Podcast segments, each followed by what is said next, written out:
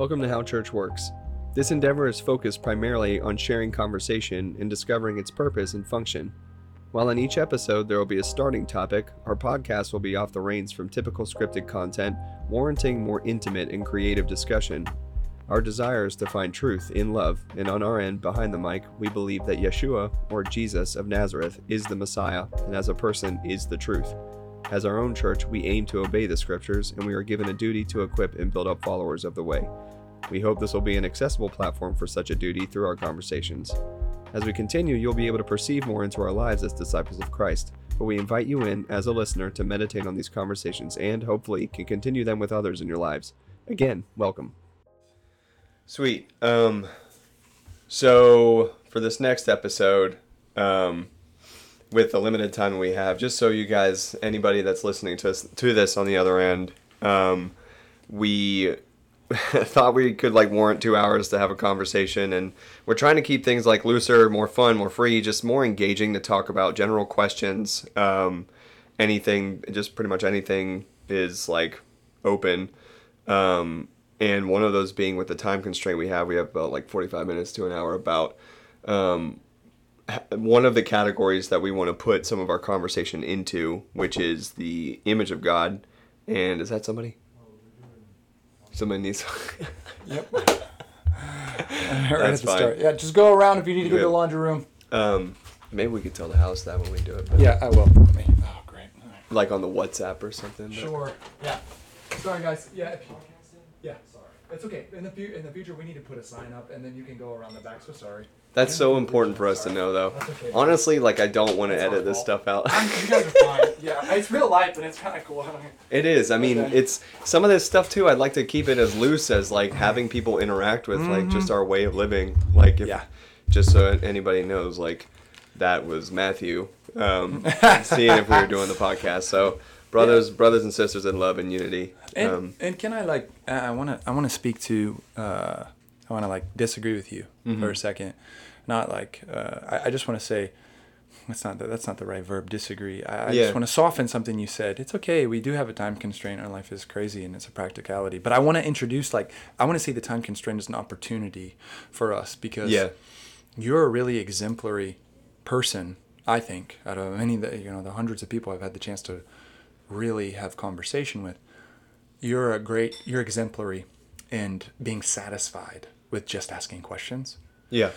and so i would want to introduce because some of this is the meta concept of how do how do brothers and sisters converse how do they share words with each Right. other and uh, just a subset of that that i think is sorely lacking for so many people is the category of just like a conversation can just be questions Yes. and so we could like today just kind of whet our appetite around the subject matter of the image of God just by like we could actually use the time constraint as a a kind of benefit and Right. like, let's just like let's not try to resolve this thing. yeah. Um, Yeah, let- exactly. let's demonstrate what it looks like to ask questions. I think you, you I think you shine, uh, Clay, as an example of that. Just being like, well, what about this and how you know basically getting on a Socratic train. Yeah. Yeah. Yeah, I mean, it could be a rabbit hole of. I mean, it's. It's. I find that though is like a temptation sometimes too to be like I should have answers, and it's like no, I can literally digging out from a person and gaining from them just with questions mm-hmm. leads to so much treasure about who they are and mm-hmm. like about that, and it mm-hmm. honors people to like have questions laid at their feet. I don't know. It's just the only way to actually perceive to ask. Like that's how I learned anything. Just ask Yeah. questions. Yeah, which is, I mean, you're a good example of it. That fear of, you know, we, uh, I've got to have the answers. That that mentality is a dangerous one because it's the same mentality behind the idea that, um, uh, uh, take for example the subject of technology uh, or operating systems. You know, um, I've got to have the answer. Means if somebody's answer is better than yours, you become obsolete. We could turn that on its head though, because one way to describe God is literally uh, by the title the answer. And, and all of creation is in this posture or position of the questioner or a, a- Right. a question. And so it's like, God, like a question becomes like I, I, this is about this is a, a more specific subset. It's about Yeshua the Messiah, because he's you know the Word became flesh, he incarnated.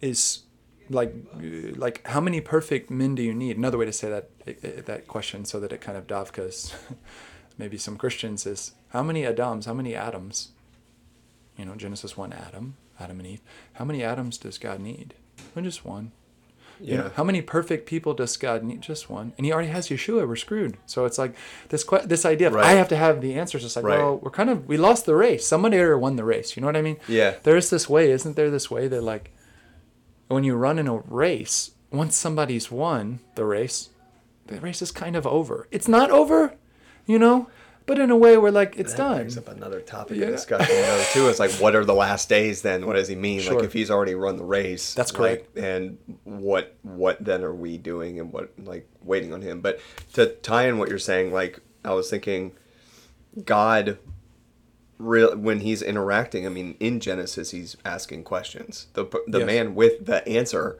mm-hmm. asks questions mm-hmm. of mm-hmm.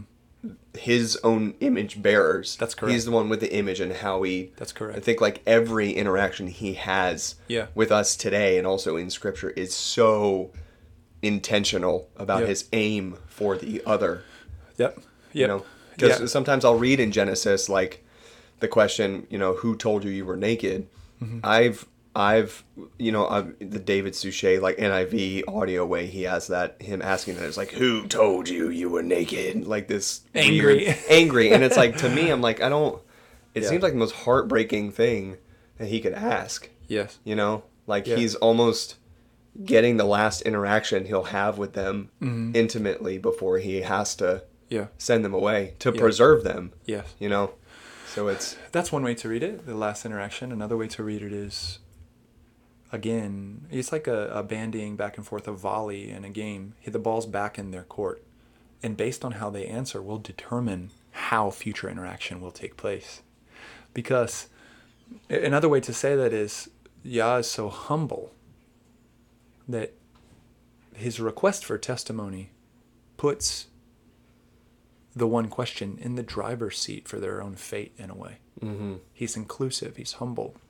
He doesn't just give dictums or declarative statements. Mm-hmm. The the very act of how will we navigate the curse that I warned you about still includes an exchange and mm-hmm. conversation.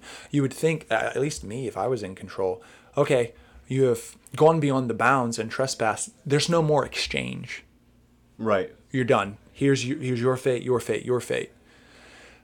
But even in the act of kind of M E T I N G meeting out, even in the act of meeting out, where we go from here, he still affords his image the opportunity to kind of drive their future. And he- Right. he, weighs their responses. It is interesting. He does not ask the, the Nachash anything. yeah He doesn't ask the serpent a, a damn thing. Yeah Uh, when Chava says, "Oh, the serpent did it," he just goes right into curse mode with the Nachash, right uh, and that could be because it could be because the Nachash was holy, and the Nachash is I, I, that's a different subject altogether. But that that, that is a he, my point is he he includes people at the lowest point, at the point that humans would say, "Right, you've gone, you've transgressed. Now it's my job to unilaterally just." Autocratically as a dictator just rule out your consequences or, or mete out your consequences doesn't do that Yeah. affords the ability to converse Yeah. Well, now I'm seeing two. I'm actually really thankful because I'm seeing like two, like one conversation from two nodes. Initially, like wanting to talk about the image of God, and now talking about what are questions and the use of questions. But Sure. both of them Yeah. coalesce. They do. You know, so it's like I'm just talking about that too, and, and like the ways in which we so many ju- like not I don't mean not hmm, I don't understand my own authority like what it means to be an image bearer. yeah God demonstrates how to use that authority yeah by how he humbles himself toward his image bearers with questions. And for Yeah. me, without testimony, I make judgments. And Yeah. Uh-huh. it, those things do determine my future and others' future. Mm-hmm. As much as I want to say in small ways, there are pieces in time. I have testimony of where I make accusations and I make judgments and I move in reality with those judgments without any testimony. Mm-hmm. Yeah. That pretty, I think, like 10 times out of 10 harms people and harms myself. You know, doesn't honor God, doesn't honor my neighbor. And it, I don't go with questions to establish that testimony. So it just shows like the power and the significance of asking questions as an image bearer. Yeah. You know, Yeah, the power and significance of it, the word significance. The significance of it speaks in part to, well, what is an image bearer in, in degrees? And that's a hard thing to define. Uh, we're not going to define it here today. But in part, it's an intended function of his imager to witness and read and duplicate a matter to him and take part in the judgment process to testify. Part of being an image bearer is the function of testifying, being a witness, duplicating what you've seen and heard, and then taking that and being afforded the space to give a judgment, and then for God to take that judgment from you and incorporate it into His final judgment. Mm-hmm. This is divine counsel language. This is the idea that, you know, God, we have a weird phrase in English like a, a decision made by committee or a Frankenstein kind of decision, and, and we are alluding to bureaucracy or something like that. That's not what we're talking about. Um, we're talking about God inviting other persons to judge. yeah. Uh, and it's a it's a powerful powerful thing now th- th- I, I don't know why my brain is on something else and it's annoying me Well, this is interesting though because it's we are we are in the middle of. I mean, think about our contributions on your contribution on Saturday about asking questions. Yes. Like the whole process. So this Yeah. is really cool. Uh, This I'm seeing the spirit putting things together, literally starting at one end and having it. Yes Like I'm just thankful for that. Um, that's funny because I was listening to Exodus. I forget what chapter, but where it says don't curse God. It's a, the beginning of 25 or it's it's after the 10. It's talking about justice, I guess. It says don't curse God, but what it actually I guess translates like don't curse the elders, don't curse the judges. Um like I guess don't slander against them. I'm not too sure, but it was it's just funny because he does appoint um witnessers to report back to him, you know. And it's it is it's hard though man. It's hard when you really believe something's happening um, and to surrender that judgment to yeshua and just literally only only gauge with questions you know? It, it is it is okay you're talking specifically about the act of trying to establish a matter. There's what we talked about. You, you brought up my contribution on saturday and you're absolutely right. Uh, that's a more niche na- restricted situation. If we broaden the situation you are first you're partly right saying gosh it's difficult in this more restricted situation to do that. And it absolutely is true because you're talking about you use the word believe and without definition it's like you've already assembled a judgment when you believe something Yeah. and so it's so hard to not try to put the pieces together uh-huh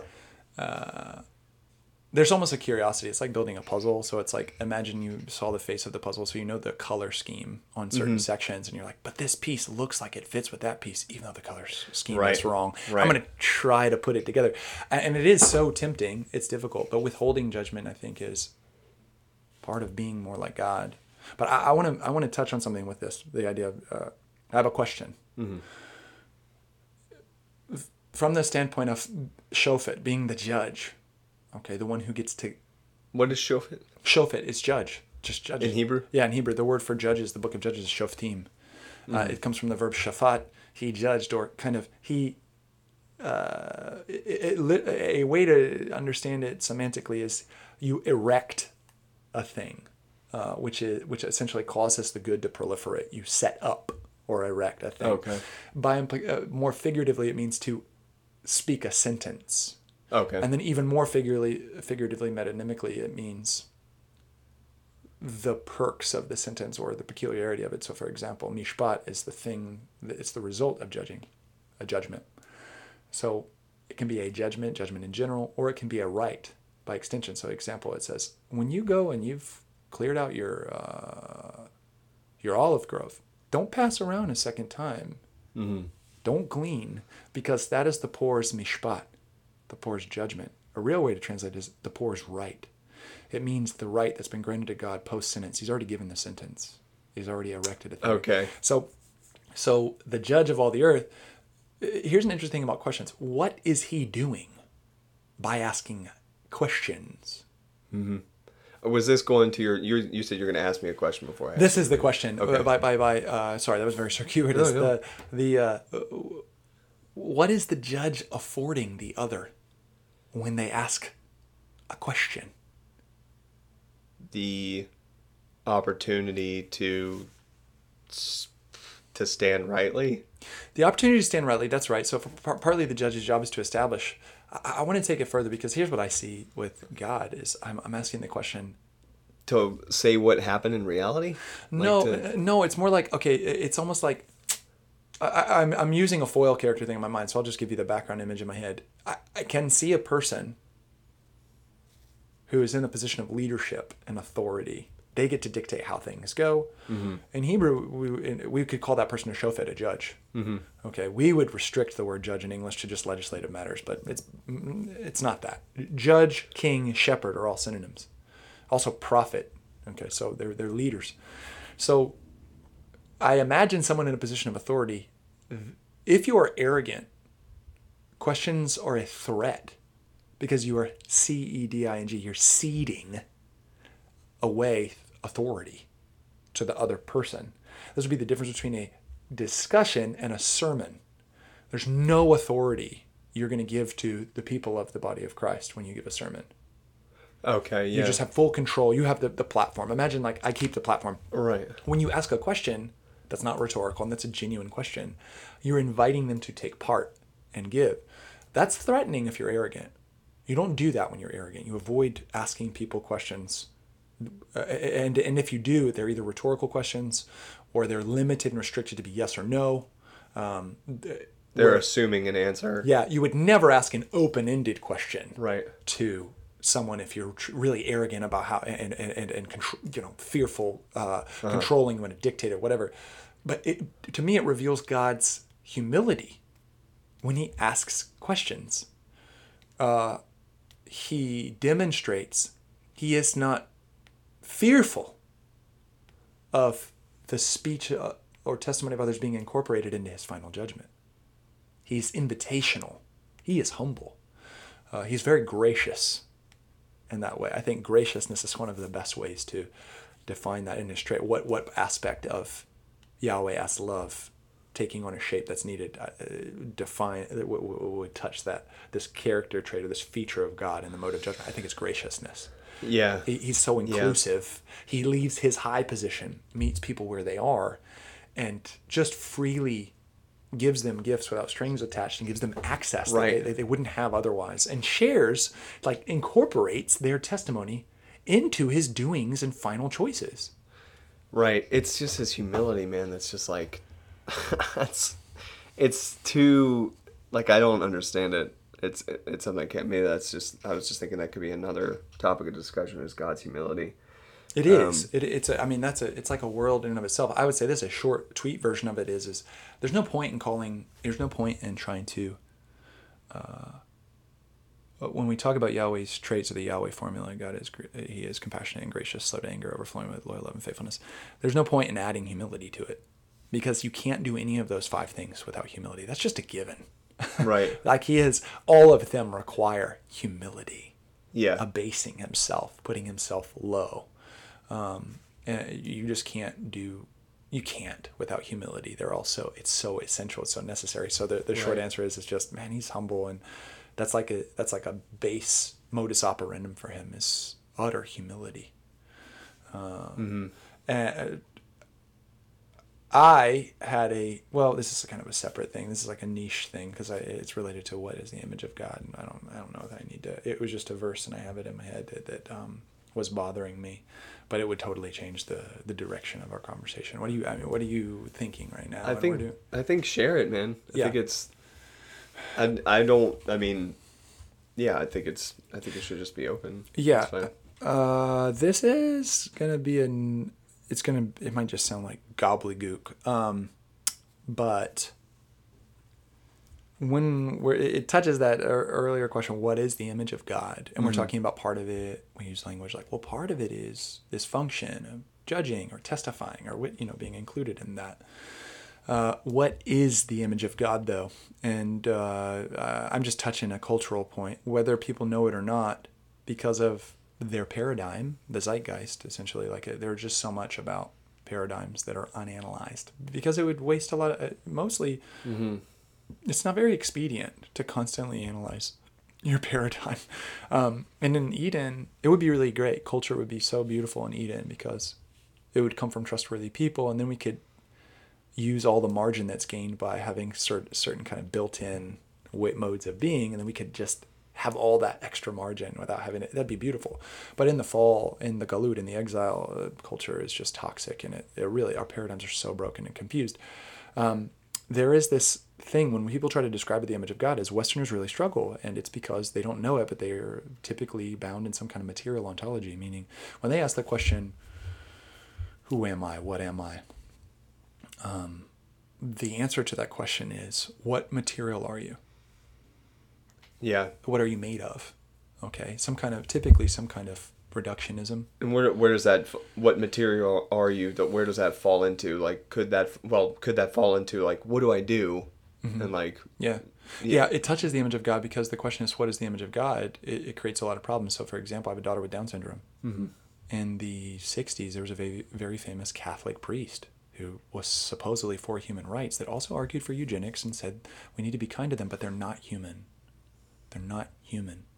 Because he defined the material, he defined the image of God from a, a reductionistic physicalist standpoint, and they have an extra chromosome.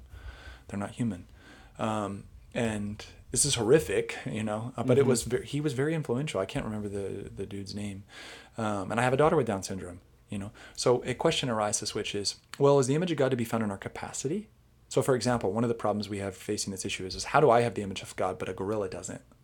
Right. Okay, that Right. or or a chimpanzee. This becomes really problematic for a lot of people, um, and people will try to identify the image of God in some kind of capacity. Well, I can make uh, more complicated judgments, therefore I'm image of God. Well, people with Down syndrome can't. What about people with acephaly? I don't know the name of it. People born without a brain. What about people uh, who are uh, who can't speak and who are paralyzed but they can think? You know, trapped in themselves. Um, when you make the image of God about a capacity connected to what you are made out of, you're operating in a kind of material ontology, typically. Okay. Um, and Where does that where does that fall short?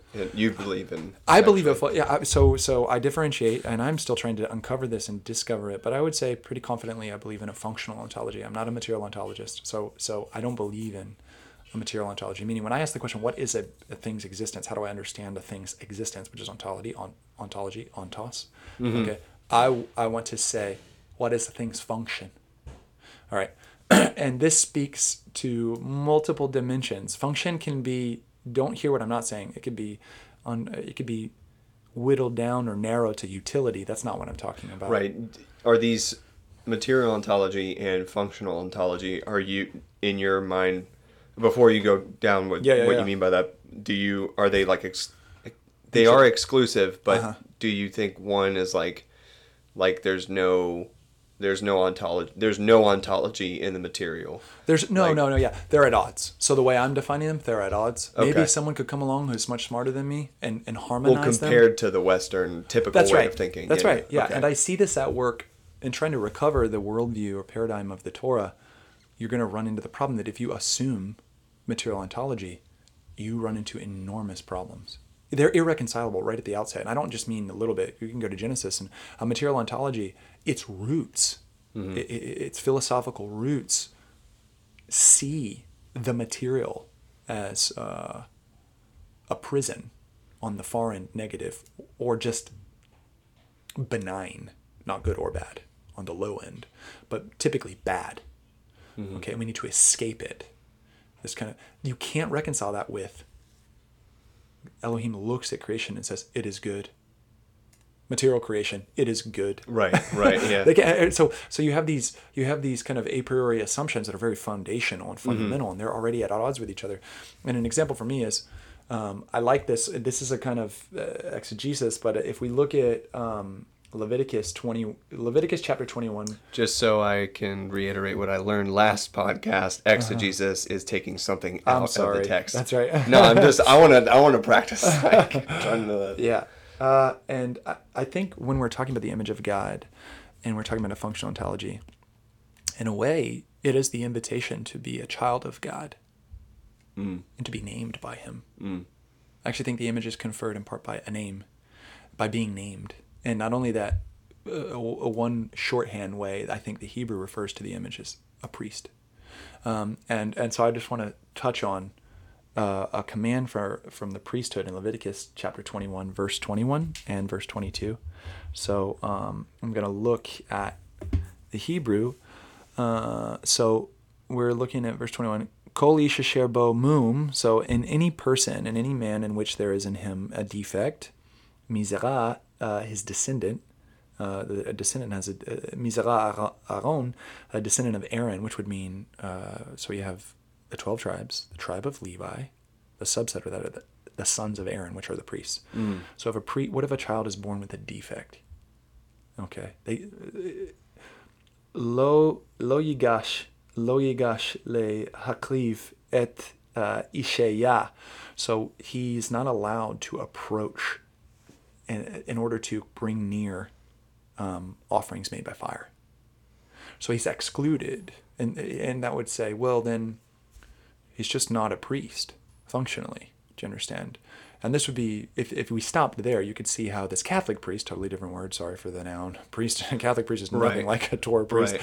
uh, but uh, a Cohen, a, a son of Aaron. uh, The the next verse says, "Mum bo, his his um, his defect is in him. Et lechem Elohav, the food of his God or the bread of his God. Lo yigash uh, le hakliv. He's not allowed to present it or draw near to. And this is a totally separate issue, but to feed God, to give God his food. Okay, then that would be like, well, maybe that's like what the Catholic priest said. This person is excluded now. They have some kind of defect in them. What's interesting is this the next verse, which says, um, Lechem Elohav, uh, Mikdoshe ha Kadashim, Umin ha Kadashim. Okay, so, however, the food of his God, even of the most holy food, and from the holy food, um, Yochel, he's allowed to eat. There, so so non-priests are not allowed to touch the most holy food, much less consume it and eat it. And yet, this human in the line of Aaron with a defect, he can't present it, but he still has every right and access to eat it. And and this speaks to something else. Than a mate- uh, to me, it would say he's not excluded because of mate- he has some of his function, his functionality, we could say, is somehow diminished. But this word of role, and these are very imprecise terms. Forgive me. And I want I want conversation to help me firm it up. So by any, by all means, people who hear this are like, dude, this is just gobbledygook, and you're contradicting. Please tell me that. I want to think clear. But um, I, I, it, it's to say, well, what do we do with these people with Down syndrome? What do we do with these people without brains? What do we do with these people who are vegetables? They have a diminished function that directly correlates to a defect, which the word is negative, which correlates to the exile mm-hmm. or brokenness. And yet, their right of passage, their right of access is in no way, shape, or form diminished in terms of what they receive. They may be excluded from having to function to give, which in a way you would argue, you could argue, this is not, we see this as a negative, and it is a negative. They can't draw near to Yah. But another way to read that is God's so humble. he protects them. They can't perform that function, but even though they can't perform that function, they still have every right of access to it. And so there's this, there's in a way, he's saying these people.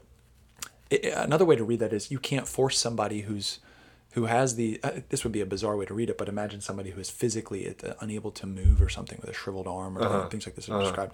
Imagine such a person being forced to. Whoop, sorry, dude, it's your turn in the priesthood. Lot's been cast. You got to figure out a way to tie down that uh, bull for a burnt offering. Good luck.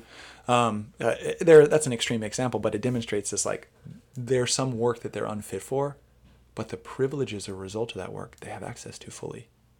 And, and so it somehow they maintain the image of being a son of Aaron. Amen. Yeah. So kind of what you're I'm thinking now about Yeshua being how it's better. I don't know if this correlates at all, but him saying what is easier to say, pick up your mat and get up Yes. or you're forgiven. Uh-huh. But so that you know the son of man has all authority, get up. Like Yes. is he then giving him the ability like where what you just said, where it's like, hey man, sorry, you're on the line. Looks like you got to pick up the bull Yep. and, and give the offering. Uh-huh, like, is Yeshua now with that saying, I'm giving you now the capability to come do Mm-hmm. Yes. this with me? Yep. Like what you are now receiving Bingo. is I'm making you fit for service. Another way to say that is I'm removing your defect. Yeah. a, a, a, a powerful thing for me one thing i pray this all the time when people get sick. I love this. It's a little snippet from the gospel. A lot of people just imagine when they imagine the apostles they imagine them as like 45 year old men. Maybe if they're exposed by catholicism they imagine them as like they're not married they're eunuchs or something like they're so- Right. they're like uh, the best explanation from how they died how rabbis are selected yeshua entering at 30 uh, some of their decisions and how long they lived uh, they are late teens to early 20s they're already married uh, so the first pope, if you're a Catholic, right? I don't believe. I think it's. I'm not trying to be a butt, but your first pope was married because he had a mother-in-law and a house. And one of uh, the coolest miracles to me recorded in Yeshua's uh, ministry, his earthly ministries, he goes to Kephas, to, to, to Simon Peter's house, and his mother-in-law is sick, and Yeshua um, speaks over her, and the sickness leaves her, and immediately she gets up and waits on him yeah. and, and so there's the Yeah. I, I, that's so deep to me for it's so pregnant with interpretation and hope and and as a shadow and as a it's so parabolic. Because it's like the heart's longing has been I just want to serve God. I want to be near God. I want to like that's what I was created to do. Right. and he's like I've made you fit for service. And she immediately gets up and waits on him Mm-hmm. you know? That we I think sometimes we imagine oh we get healed. Now we can go to Disney World and um, like Yeah. I can do whatever the hell I want Right. to do but he he he heals us Do you believe that as each one that we call?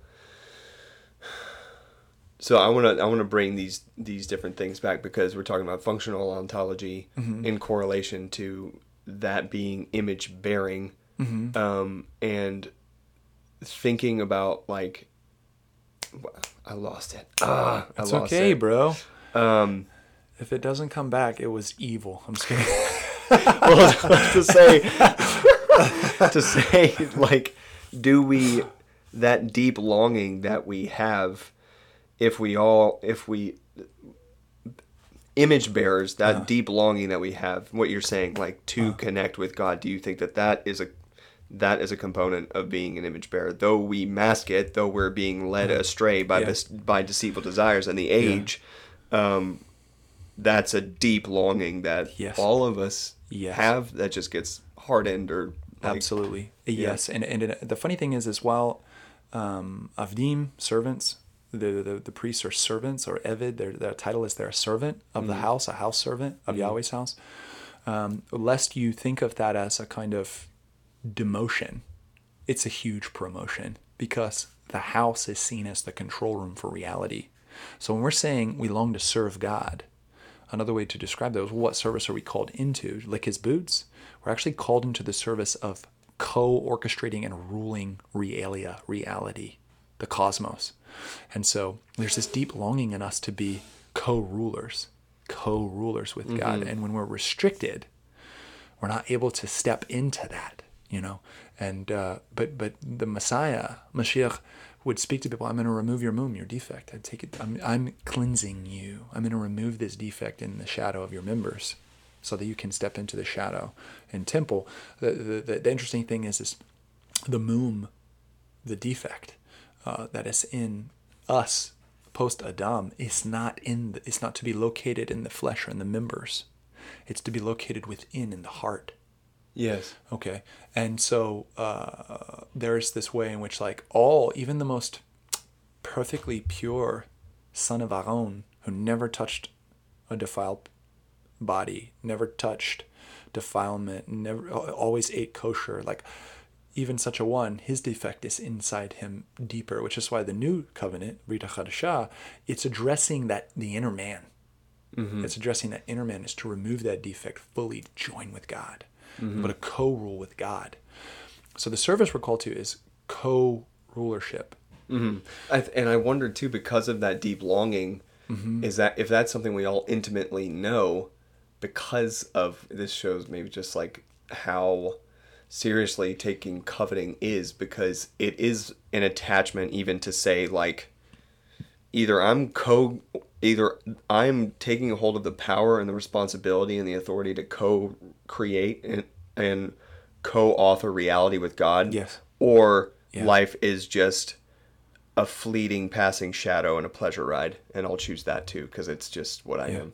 Yeah, yeah, yeah. Like it's literally that that weight out of being like all I am is shadow and dust anyway, so Yeah, I'll just enjoy the ride until it's over. Yeah, yeah, yeah, You yeah. know, Okay. and then shirking off the responsibility because it, I think either way, if you're talking about God, you're talking about what actually is. You're talking about anything that will be named, that Okay. will be. Yeah. So it's like, are you going to choose the shadow, or are you going to choose? Like, are you going to choose the smoke and mirrors? Are you just going to choose the mist that's fleeting here, Yeah. here today, gone tomorrow? Yeah. Or are you going to choose taking your mantle, taking your Yes. authority, taking your responsibility? You know, Yeah, with every choice that you have right now. Can, can I touch that dilemma? Yeah. Because you created the dilemma, and the dilemma, eh, or you articulated a dilemma, which is essentially like rise up and step into being a co-ruler, or eat, eat drink, and be merry because tomorrow you die. This kind of vanity mm-hmm. approach. Okay. What if, and this is a problem, I understand that dilemma, and I think it's a useful dilemma to try to mm-hmm. think through what situation people are facing as a philosophy of life. Mm-hmm. But what's unfortunate about it is, is there's there's all kinds of there's a buffet of options in between, and one of them I think unfortunately is Christendom. They have the idea of a cross between, because God won't share rulership. In Catholicism, for example, that one of the you'll see a shift in the titles of Yeshua, as the I call it the gentilification. Hopefully that term catches on for people. But Gentilification. Gentilification. It's a term I made up that means. Uh, uh, Shaul, Paul the apostle prophesied this in Romans 11 that the, the Gentiles are going to come in their full measure. Like they're going to kind of trample in, and that's related to one of the meanings of Abraham's name, Maon, uh, uh, uh, the Amon, I think it's the word, but it's the idea of the trampling in Gentiles. Another word for Gentiles. Okay, they're wild olive shoots. They're not as cultivated. Okay, and they're gonna their numbers numbers will reach their full and they'll come in. Well, is is the the the way, the followers of Mashiach, uh, as those in the new covenant becomes to as it starts to become more and more gentilified, you'll see a preference shift in titles. And then I don't know what to call it. Let's say if they're still in the Messiah, they're barely in, but then there's also going to be people who are not in the Messiah. Uh, and this is proto Catholicism. They start to prefer calling they, they the, the name the title Son of Man drops out of usage because there's almost no meaning for Gentiles really. They start to prefer different terms. One of them is Pantocrator, the all ruler All ruler. all ruler. Pantocrator. talk about Yeshua. To talk about Yeshua. And and um and this is really important for the Catholics and or at least proto Catholicism to emerge. Uh, this they have an idea where well we're not exactly eat, drink, be merry for tomorrow we die. It's just we're somewhere in between. This life means nothing because material creation is corrupt and messed up. And when we think of everything being fixed, we're kind of going to escape to this place called heaven, is eventually where it evolves. And also, God's not going to share his authority with us because he's a divine autocrat. Um, and I mean, these are weird. So, so like, It- and it doesn't even. it doesn't seem like they would come up with this maliciously to be like yeah this is a scheme so we can control it but you know Oh, yeah, yeah. The question of how did these things develop is a radically different question from did they? They did. This did develop, and so what I'm just demonstrating is your dilemma is actually way more convoluted for people who are Christians. Um, they have there. That isn't Christians would say. Well, most Christians experientially would say, well, I don't have. I don't choose any of those two nodes stepping into the this co-ruling reality and eat, drink, and be merry. There's got to for them. Theirs is a really murky gradient in between, uh, and a lot of times people don't know where they get their ideas from. But to be honest, um, humans are re- really great mimickers. You know, um, there are a lot of there are a lot of kind of reductionistic philosophers and atheistic, you know, uh, thinkers, evolutionary biologists, people, you know, Dennett, uh, uh, Dawkins, people who would they would really um, they would say they would they would place a lot of importance on a word like a meme. This idea of things repeating and we're spreading. Essentially, we spread ideology or ideation like a virus, um, and that would be their understanding of what we call culture, and the the idea that we actually think and choose th- thoughts is illusory. We just get infected with thoughts and spread them and permutate them. Um, I think there is actually uh, merit to some of what they're saying. The problem, the, I think the problem they face is, okay, so this could be observable. This kind of phenomena could be observable, but to reduce the option to this is the only thing that's happening is like I don't see that as merited, uh, because it would seem absolutely possible for people to deviate from that. Um, uh, but generally, yeah, I would say that there there are a lot of ways that people just unthinkingly permutate ideas and they, they get spread. Uh, and again, the way to avoid that is going to be assessing your foundations or your roots, looking back to the Right. beginning elements and Right. essentially like it'd be like a math problem, like, oh shit, like I know that Yeshua is saying that my result is wrong on this division problem. So like I got I can't I know the the, divi- the long division answer I gave, the quotient, is like step seven. So I got to go back and look at step two, three, somewhere I screwed up. you know? Right.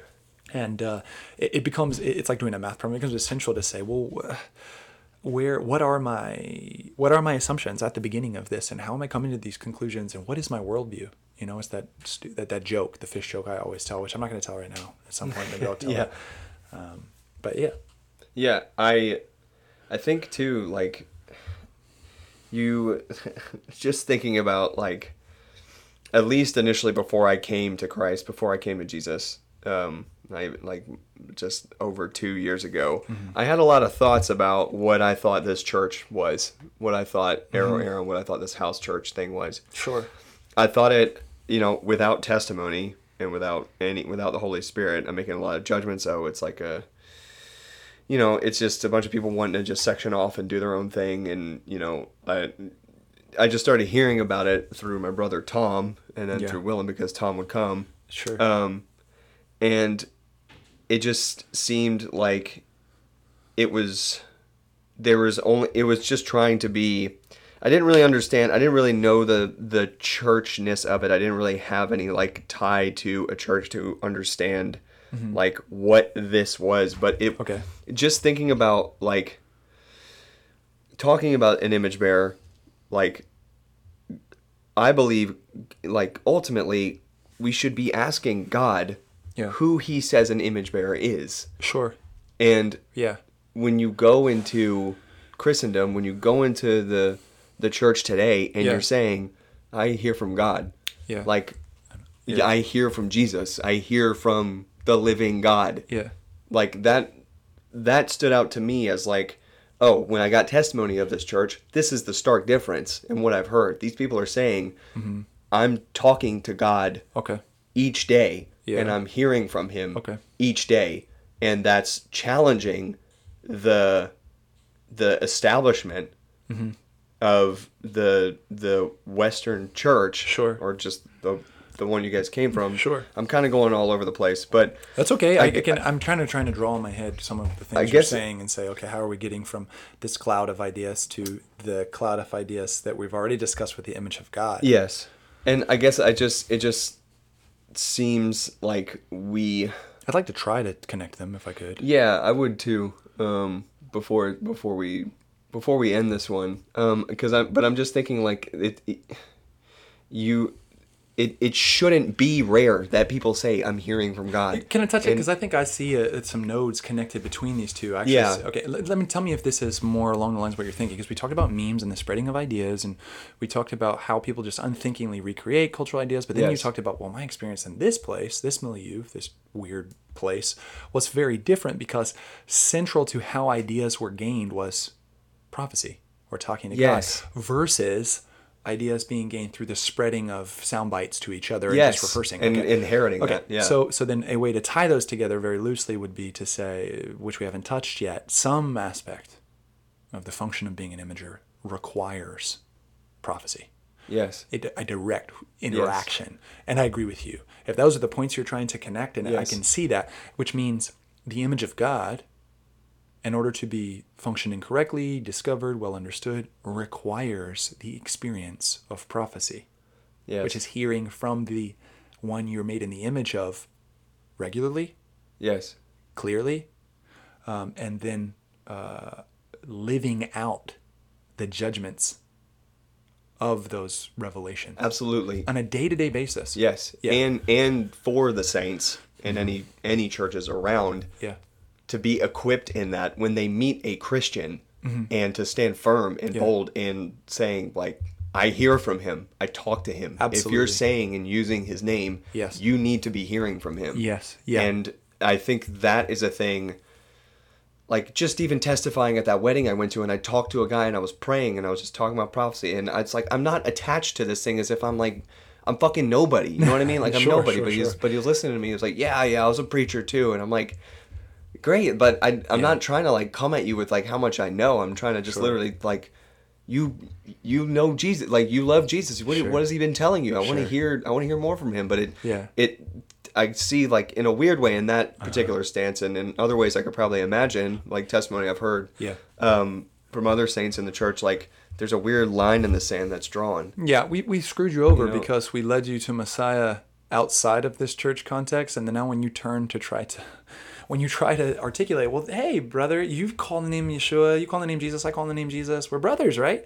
When you try to have conversation with them, you're not familiar with the shibboleths and rules of Christians, which is great. I, that's why I also like that you're an interlocutor in this podcast Right. because you're like, what the hell is this Christianity thing? Yeah, um, shibboleth in short is secret password. That's in a way. exactly yeah yeah yeah, and and so like you don't talk about things the way that they're used to talking about them. You're not familiar with why they would talk about things the way they are. So for example, at the wedding, you're just trying to use language that you've learned that's normal for you. Prophecy is normal, but you might have been heard through the lens of.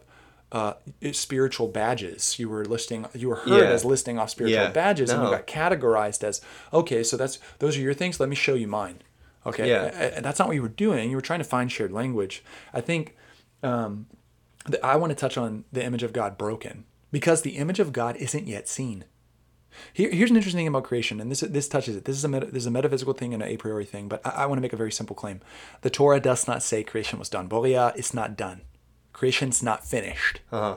So at the end of the seven days, creation was not completed in the sense of uh, bo- the the process of Borea, God creating. Bore, it's not done. Right. It's not done creating. You read the Psalms. He's still creating uh, spirits, still creating the land and renewing its space. So there's a process that had an intended telos, and it was put on track. That process, that it's not a punctiliar one and done event. It's an ongoing process. That ongoing process was derailed, mm-hmm. perverted, and if you could imagine through like a computer virus, a cyclical loop, a recursive loop was put into place so that it couldn't reach its final telos. Mm-hmm. Okay, what that means is we've not yet seen a human because when humans were made, they were made to grow in the image of God as they performed as imagers into an unyet, a yet unseen, uncompleted image of God. If there were an actual real if there were a firm this will withstand the test of Yeah. time Webster's dictionary of That's a right. human. That's right. Or- or it would be God's dictionary of That's right. Which is why I don't really prefer the term the fall. Because the fall means everything was perfect. It was not perfect in any sense of the word. Not in the sense of the word shalom, completed. Mm. Not in the sense of the word uh, without threat or Mm. peaceful. The garden, the garden was, you could say, I'm open to people saying the garden was perfect. But even Adam and Chava, Adam and Eve were not yet finished. Right. Their job was to take Eden as a prototype and spread it outwards and rule with God. And I will actually prove this. If you go to Genesis 5, uh, which is a shift in the narrative, you're going to find that the title for man is Adam. The end of chapter 4 leading into 5, you're going to see a name show up. It is uh, Shet, Seth's son, Enosh. That's another title in Hebrew for the, the literally the phrase for humanity. So you have one, Adam, which is one phrase for humanity, which is good. It's on track. But another phrase, another title for humanity comes after Seth, after basically murder removes two sons in one day. In this week's Torah reading, where the church, for example, the mother, not this week's, maybe it's next, I don't know. I- all I know is uh, uh, Rivka, Rebecca is going to say, uh, you've got to get out of here. Jacob, you've got to go because Esau's going to kill you. I'll lose you both in one day. It's an interesting phrase, I'll lose you both in one day. She knows that if he kills Yaakov, Yaakov's lost, he's dead. But he'll have to be driven out, either killed, justice, but driven out. And she'll lose two sons in one day. Where do we have that idea? Chava, Eve loses two sons in one day. She loses uh, Hevel, Abel, and Cain is driven out. And then Shet, God replaces him with that when he has a child. Okay. Genesis 5 says Adam had another son in his own image, in his own likeness, in Adam's image and likeness, and his name was Shet. When Shet has a son, his name is Enosh, which is a word in Hebrew for humans. It's a negative word. Here's a famous verse. uh, it's either Jeremiah 17.9 or Jeremiah 9.17. My brain's mixing up numbers. The heart is deceitful beyond cure. Who can understand it? Said differently, the heart is desperately sick. Another way to translate it, the heart is incurably sick. Who can know it? The word for incurably sick is enosh. Hmm, holy shit. Yeah, so yeah. The, the literal functional name of humanity changes after the exile. A better way to describe it than the fall is the infection or the sickness.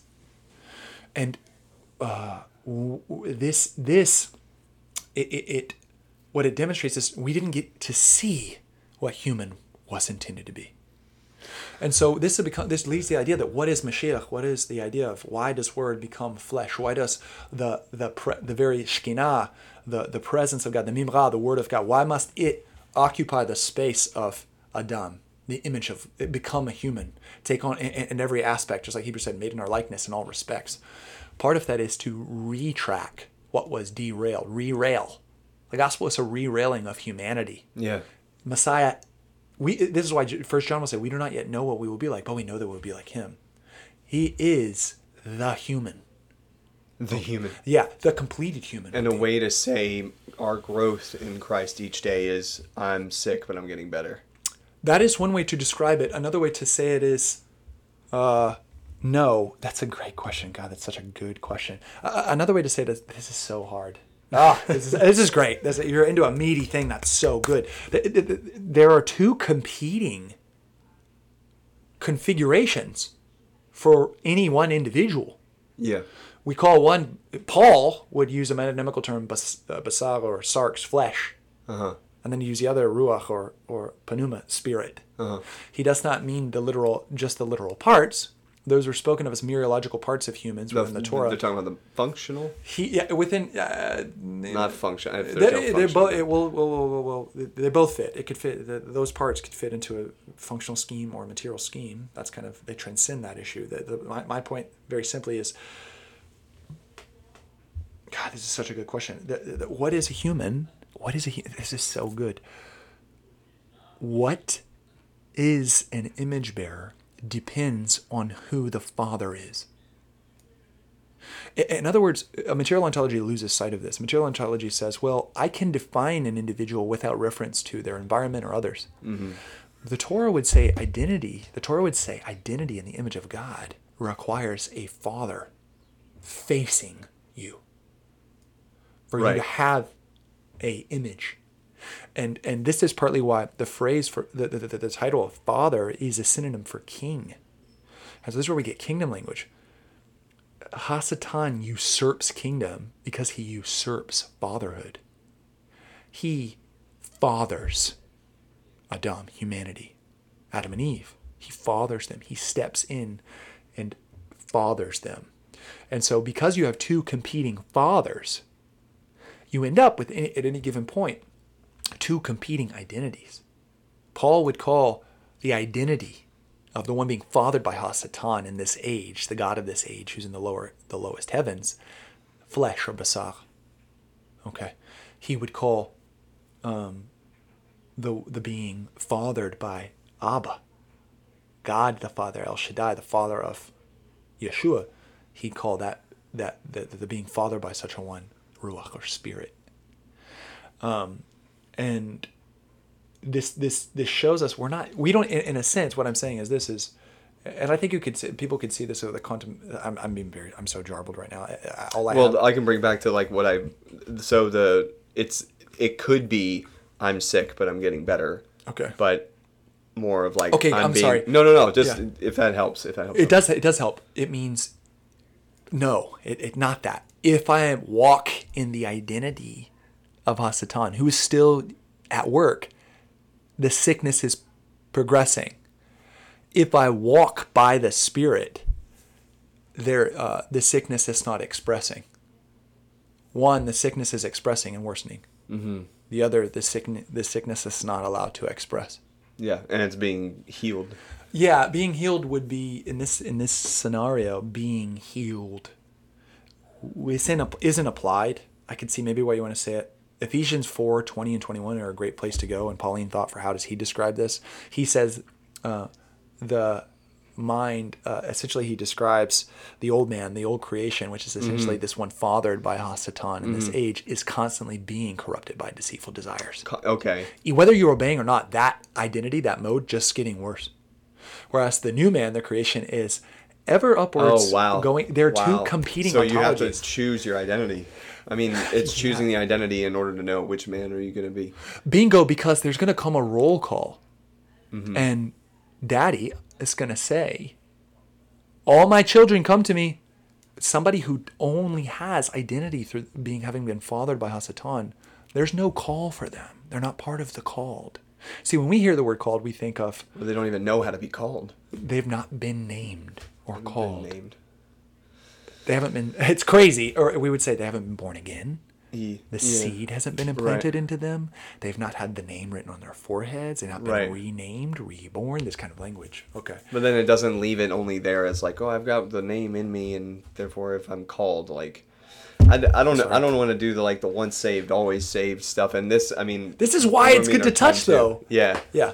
I don't want to. I mean, we're we're about to be at time a little bit. Okay. Um, but yeah, I mean, maybe that's. I wrote that down as another topic to talk about too, like once saved, always saved Yeah. stuff. And I, honestly, it is like.